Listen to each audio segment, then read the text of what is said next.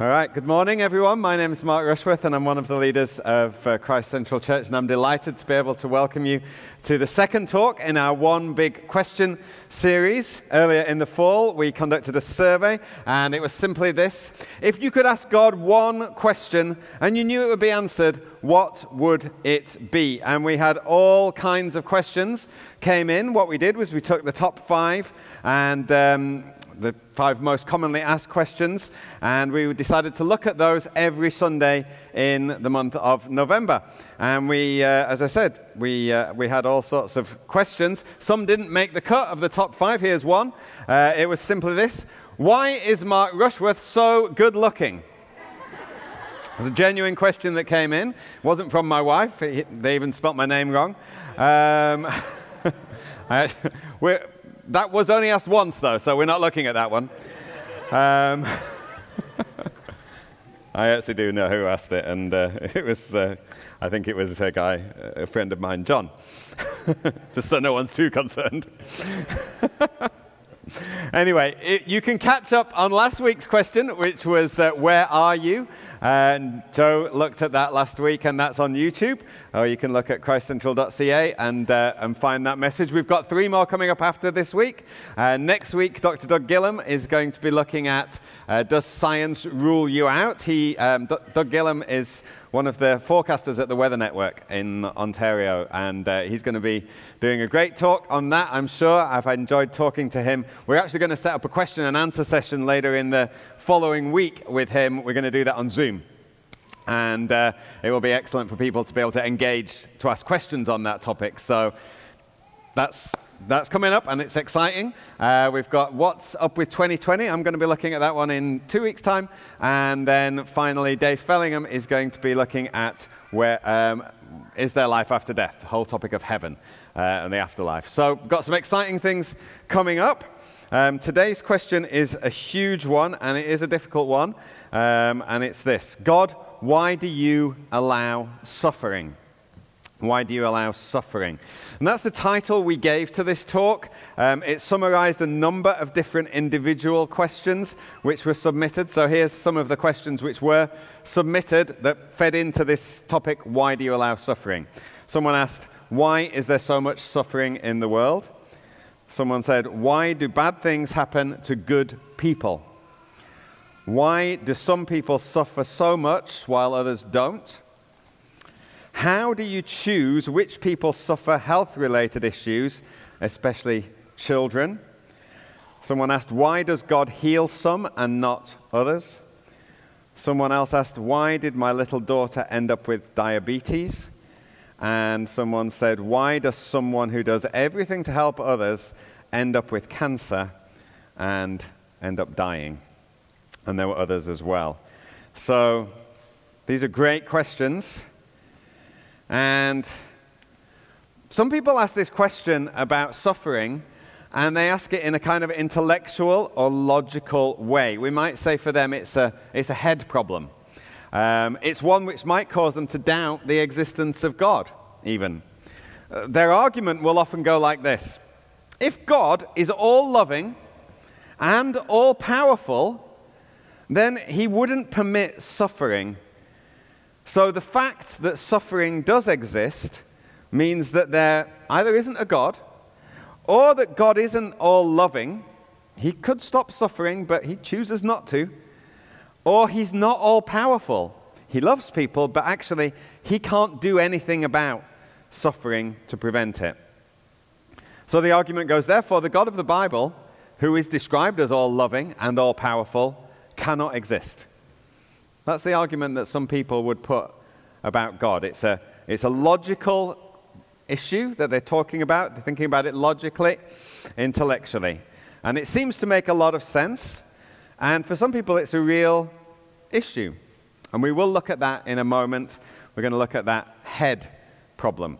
But for others, as we can just tell from the cards that I've just read out, um, it's very much a personal or an emotional objection to God, and not an emotional in a bad way, or, or you being over emotional. You know, it, it affects our emotions. We might say it's a heart problem. I believe actually this is a much more common um, issue for people than the head problem.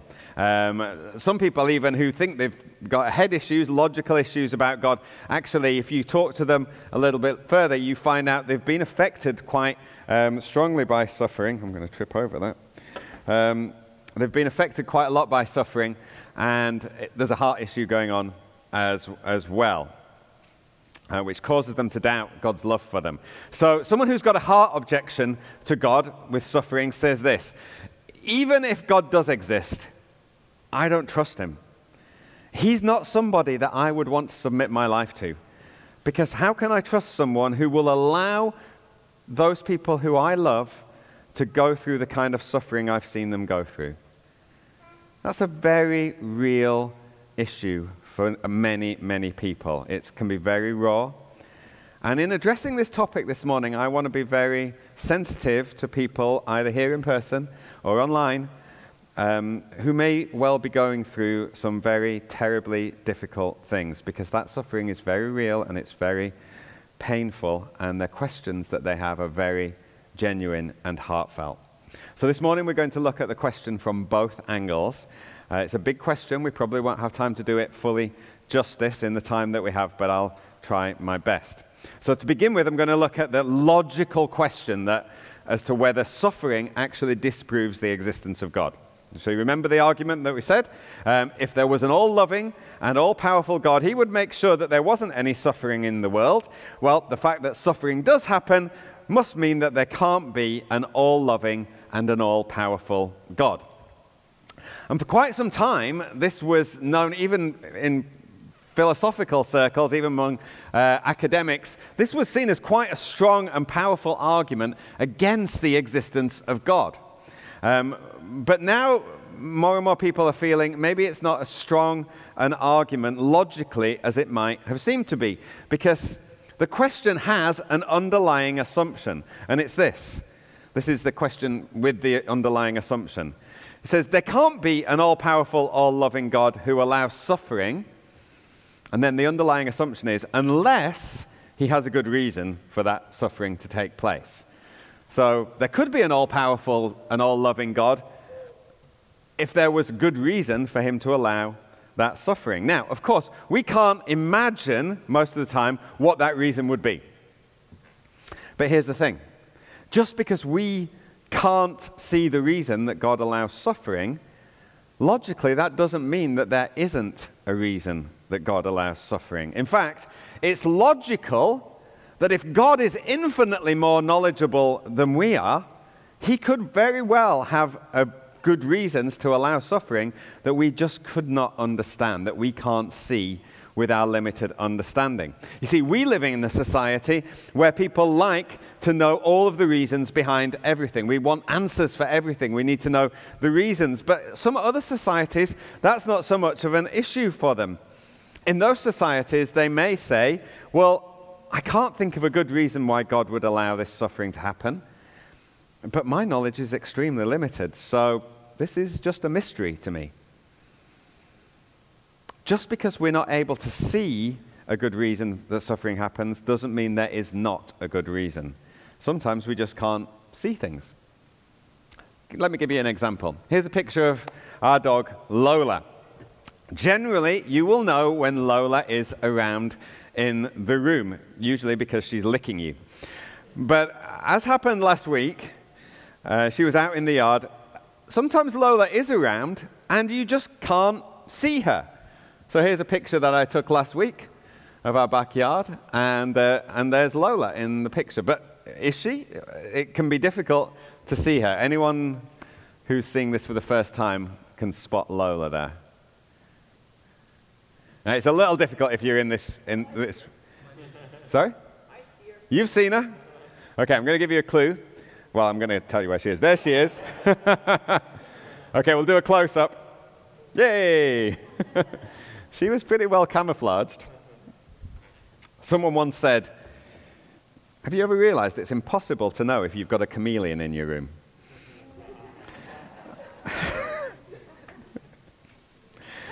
there, are, there, are other question, there are other creatures as well that we don't know if they're there. No, we, uh, in North America, there are creatures called no-see-ums We nickname them no-see-ums, and uh, because we can't see them.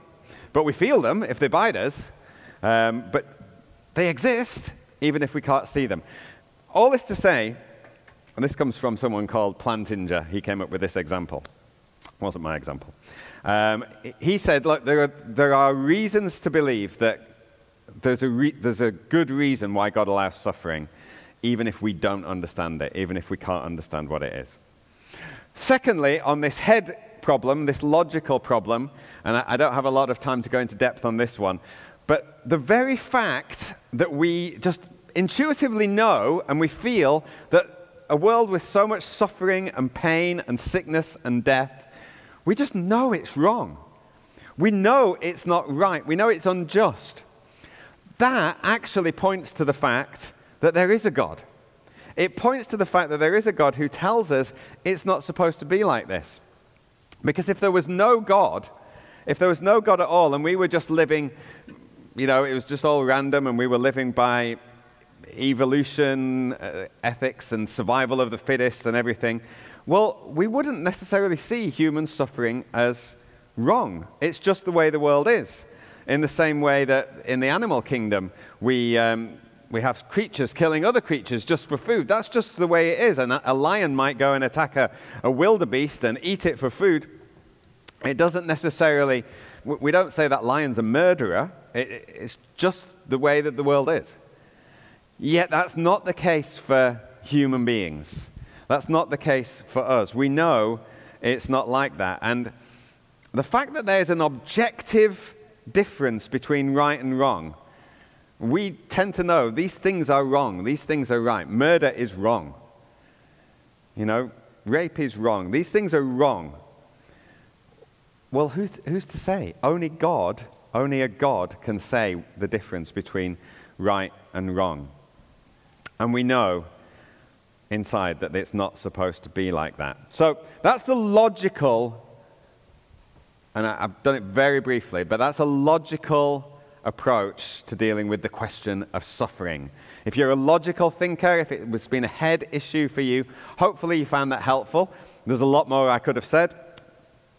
If you aren't a head thinker, if you're coming at this question from a heart perspective of, well, how can I trust a God? How can I follow a God? who would allow people to go through so much suffering, then hopefully this second part of the talk will be more helpful to you. So, before we get into that in more detail, here's a question. Because we've said we can't necessarily know the reasons God's got for suffering, but many people have tried. And in fact, the Bible does give us some reasons for some suffering. So here's a few different things that people have said about why God might allow suffering. Some people would say, well, it, it all comes down to free choices. It comes down to free choices. God allows us to choose between right and wrong. We see that right in the Garden of Eden, don't we? We see God created Adam and Eve, and He gave them the whole of the Garden of Eden, and He said, You can eat the fruit of any tree in this garden, apart from the tree of the knowledge of good and evil. Don't eat the fruit of that tree. If you eat the fruit from that tree, then you will surely die. Death is going to come into the world. And he gave them a choice, and they chose to eat the fruit from the tree of the knowledge of good and evil, and there were consequences for that choice. So people would say, well, if you don't give a free choice, if, if, you just, if there is no way to choose evil, then we're just all robots, then we're just all, you know, to be able to see good in the world, you've got to have evil. To be able to choose good, you've got to be able to choose evil. So if someone chooses to kill another human being, as Adam and Eve's um, sons did, Cain killed Abel, his brother, then a lot of suffering is going to come about. And that argument makes a lot of sense. A lot of suffering is caused by the choices that people make. But not everyone's suffering is caused by that. The girl who, who was born and had diabetes that wasn't choices that people made. Some people would say, well, there's suffering because of physical laws. So if you run into a post, you're going to hurt yourself. You know, if you go tearing uh, through a post, you're going to hurt yourself.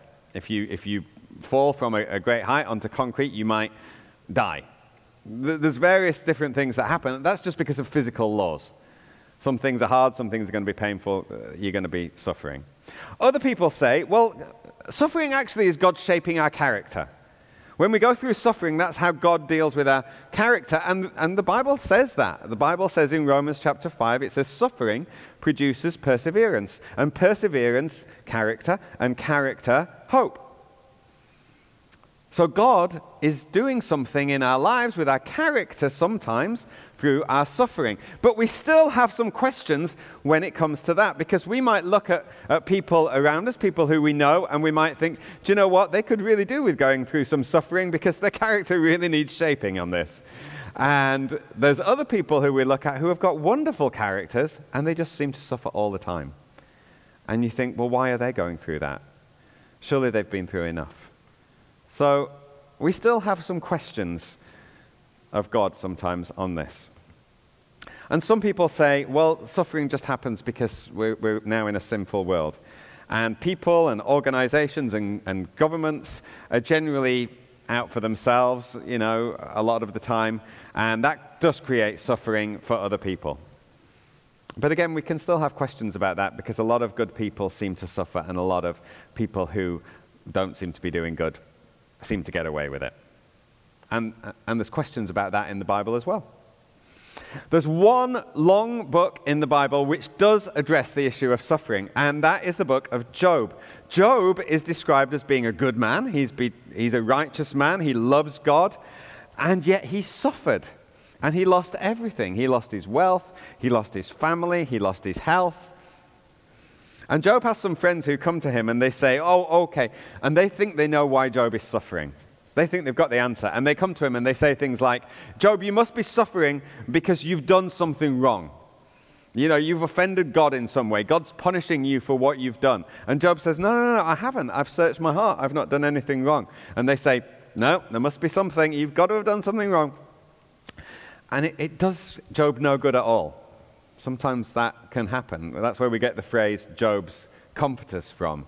Sometimes people do that today uh, with people who are suffering. It's not a great idea. Job's comforters, telling people they know why someone is suffering. Do you know what the lesson to learn from the book of Job in this is?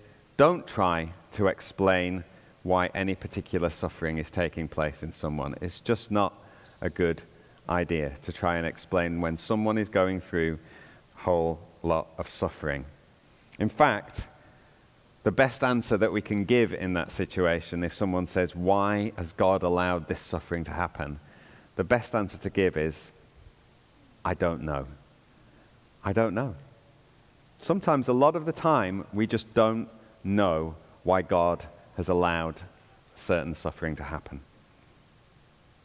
Many, many people have got their own story about suffering, which seems so tragic and seems so incomprehensible.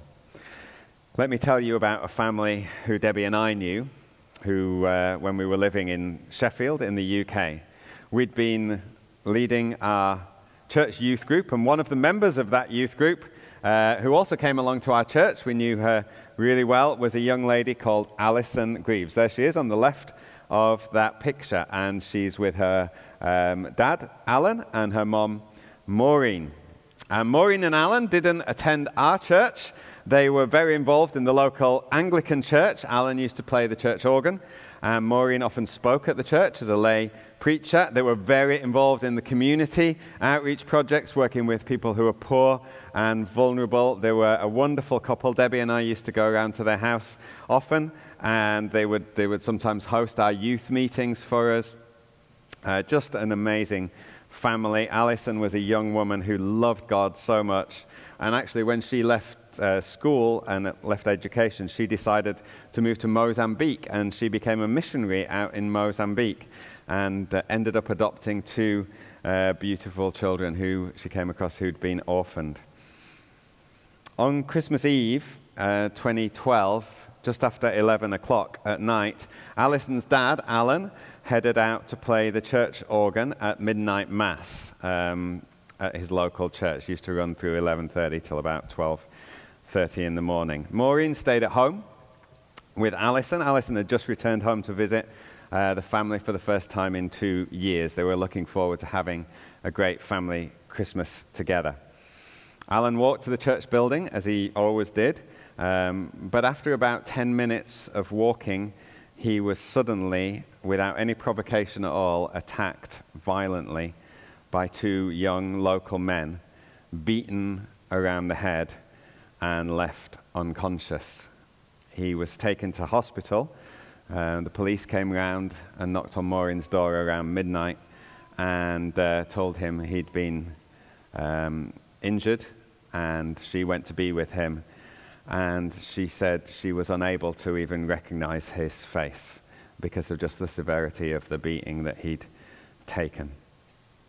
And he died soon afterwards from his injuries on Christmas Day. And the question that so many of us were asking when we heard about it is why? Why, God? Why, God, did you allow that to take place? Why? Why to them? And there was no other answer other than, I don't know. We didn't know. We don't know.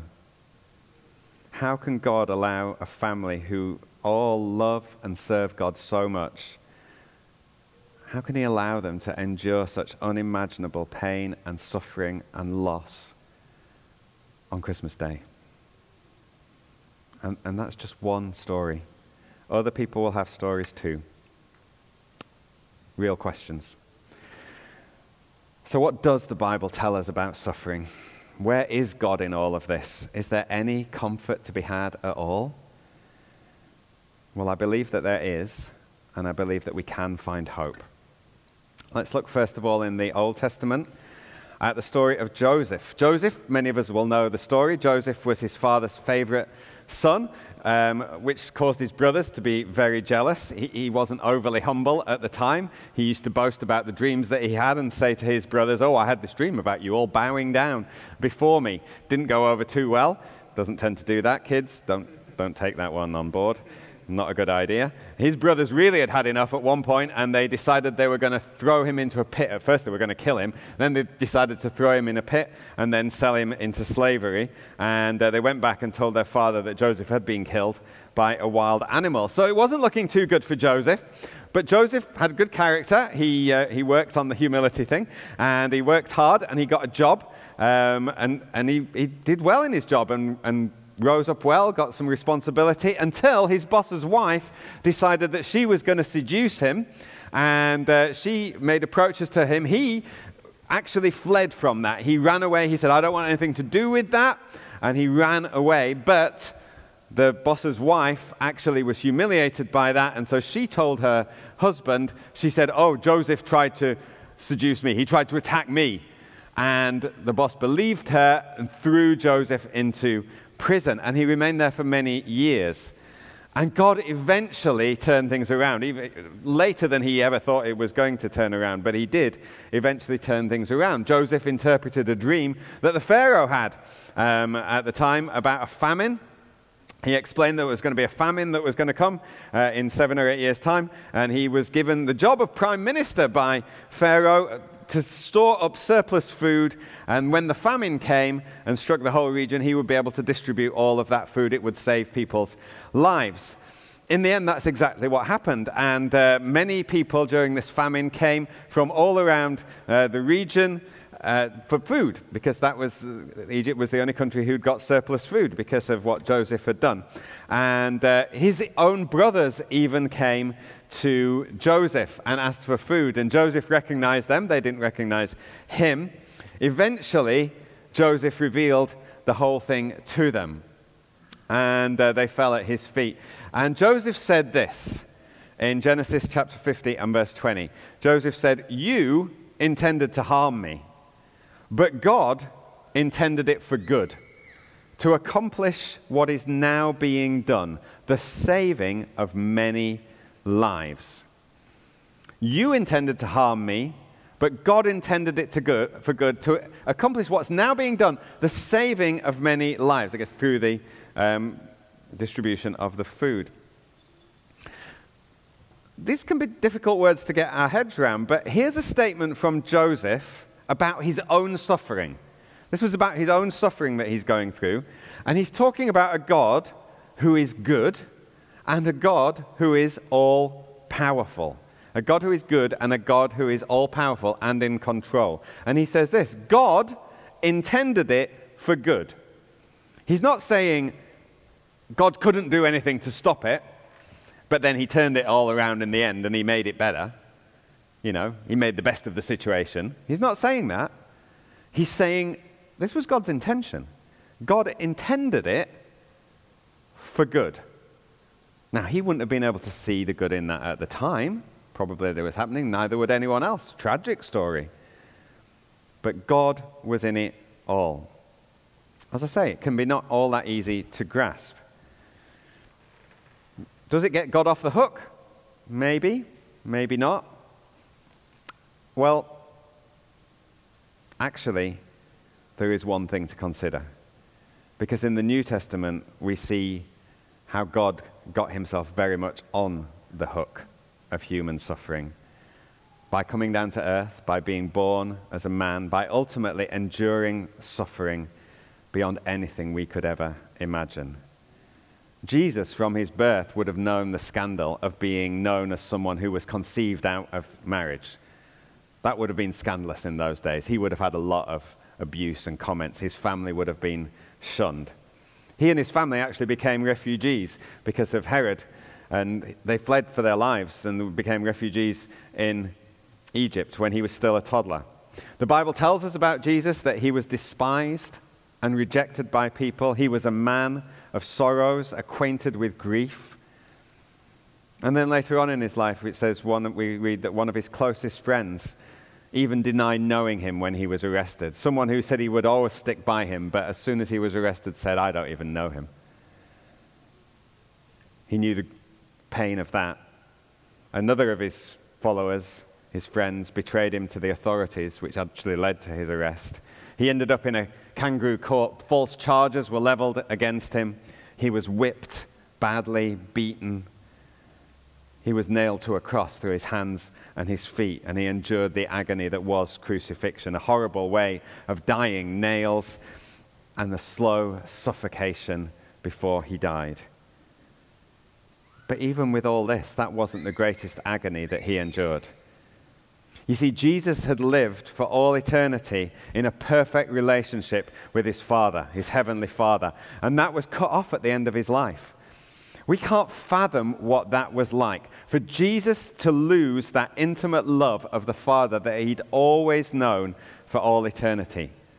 And he bore that exclusion from God so that we could know God.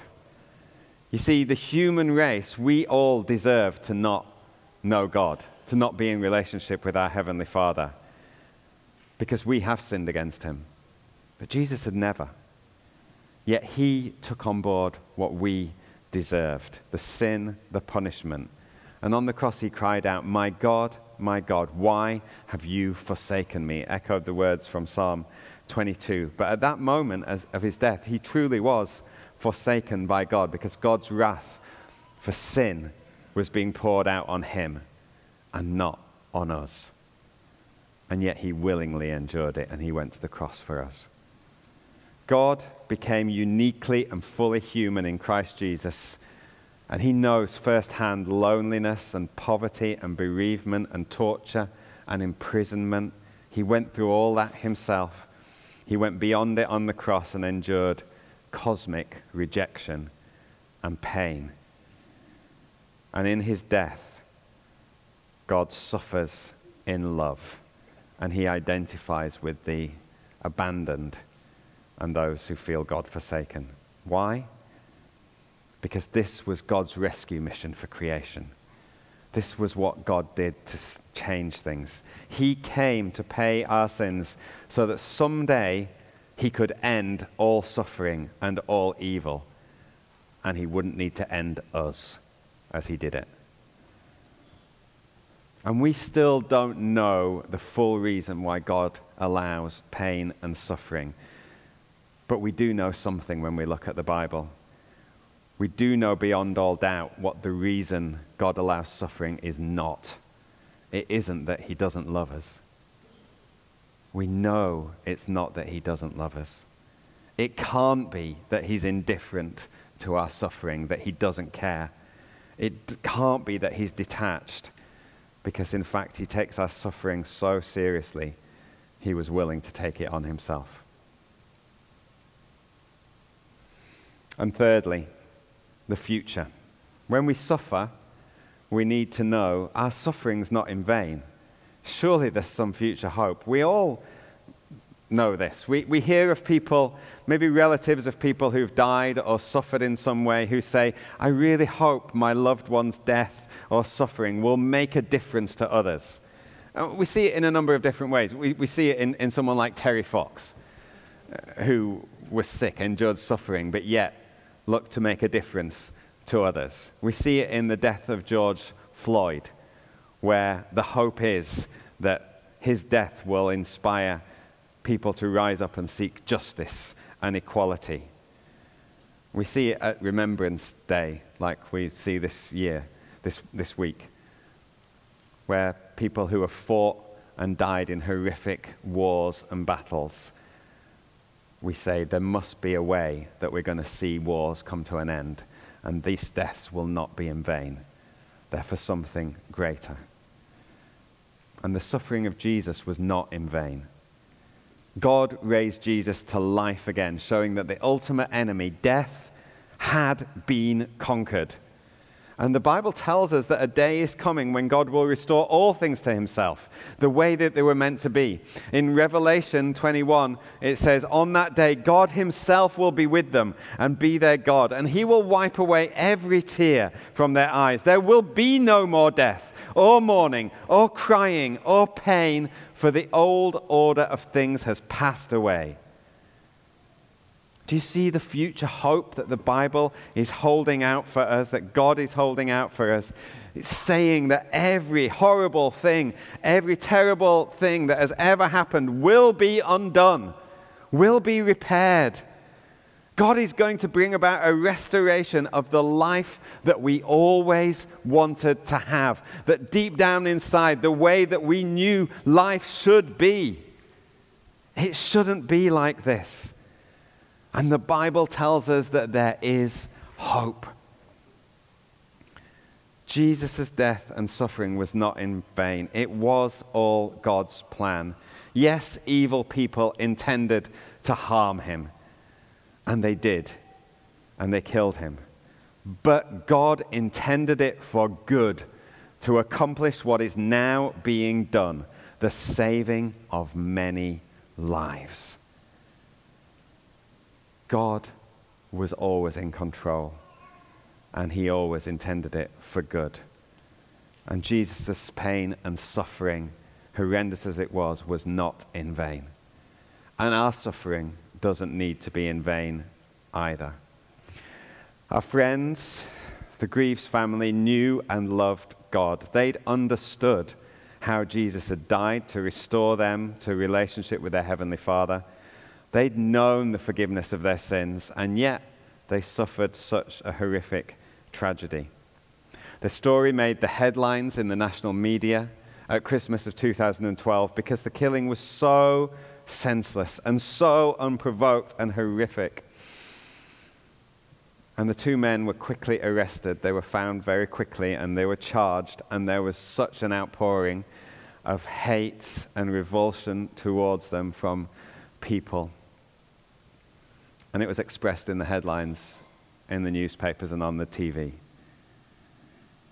But very soon the headlines began to change as the press and others began to speak to Alan's widow, Maureen. And everyone was amazed by what they heard from her.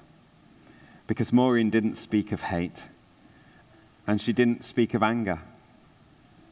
She spoke of her deep grief and her loss but she also spoke of forgiveness, her hope and her prayer of forgiveness for Ashley Foster and Jonathan Bowling, who had killed her husband of 40 years.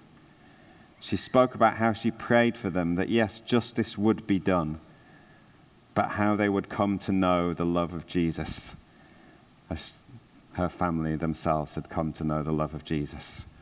When she spoke of them, she spoke of them by their first names.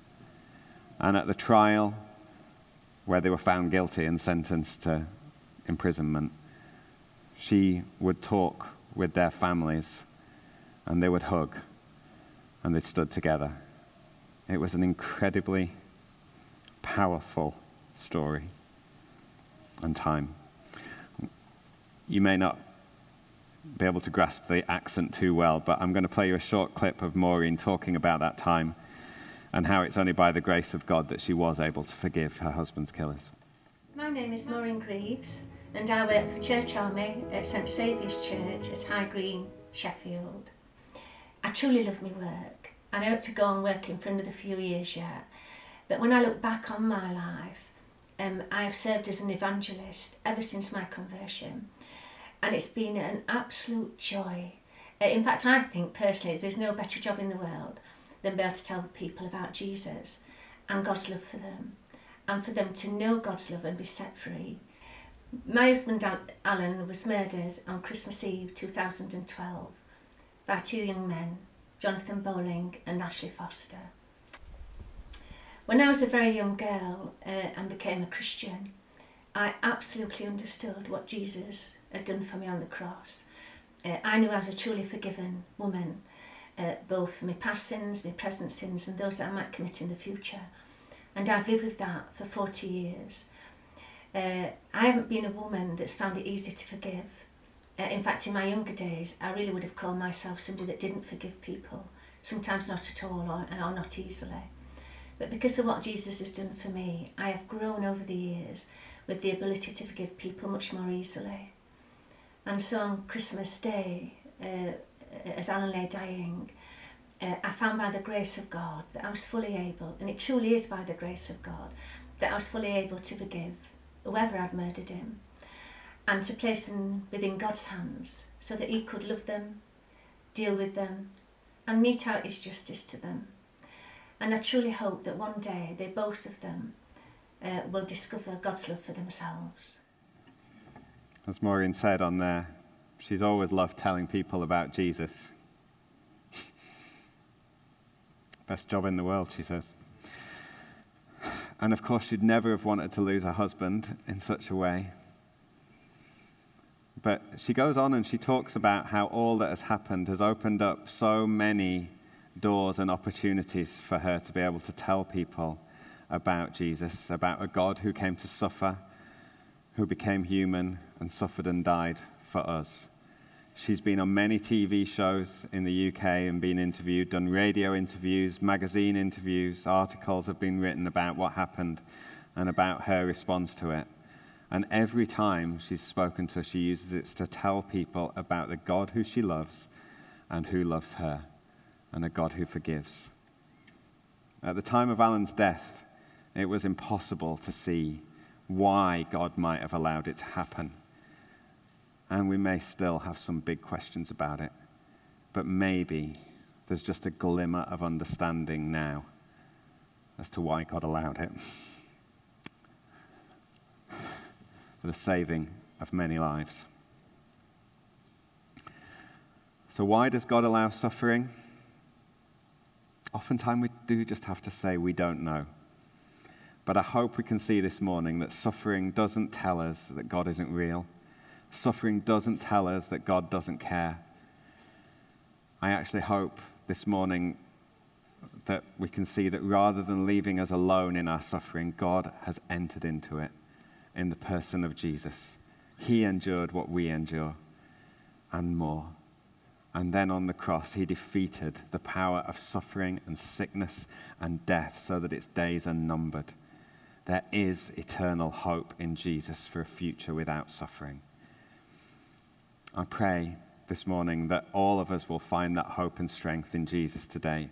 For those of us who are currently suffering, I pray that we'll be able to lean on the everlasting arms of a God who truly loves us. Angelo and the band, would you like to come back up? We'll sing that song, Everlasting Arms. Why don't we stand together? I'll just pray as Angela and the band get ready.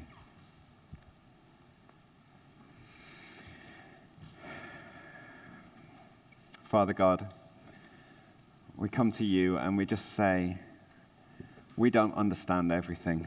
There is so much that is a mystery to us. There's so much that will probably remain a mystery to us.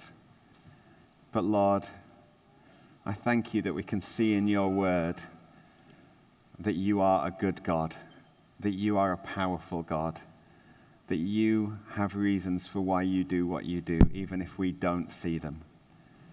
And I pray, Lord, that we would know more of your love and we would lean on that love until that day that comes when there is no more death and no more sickness and no more suffering, and the world is as we know it should be. Thank you, Lord Jesus. Amen.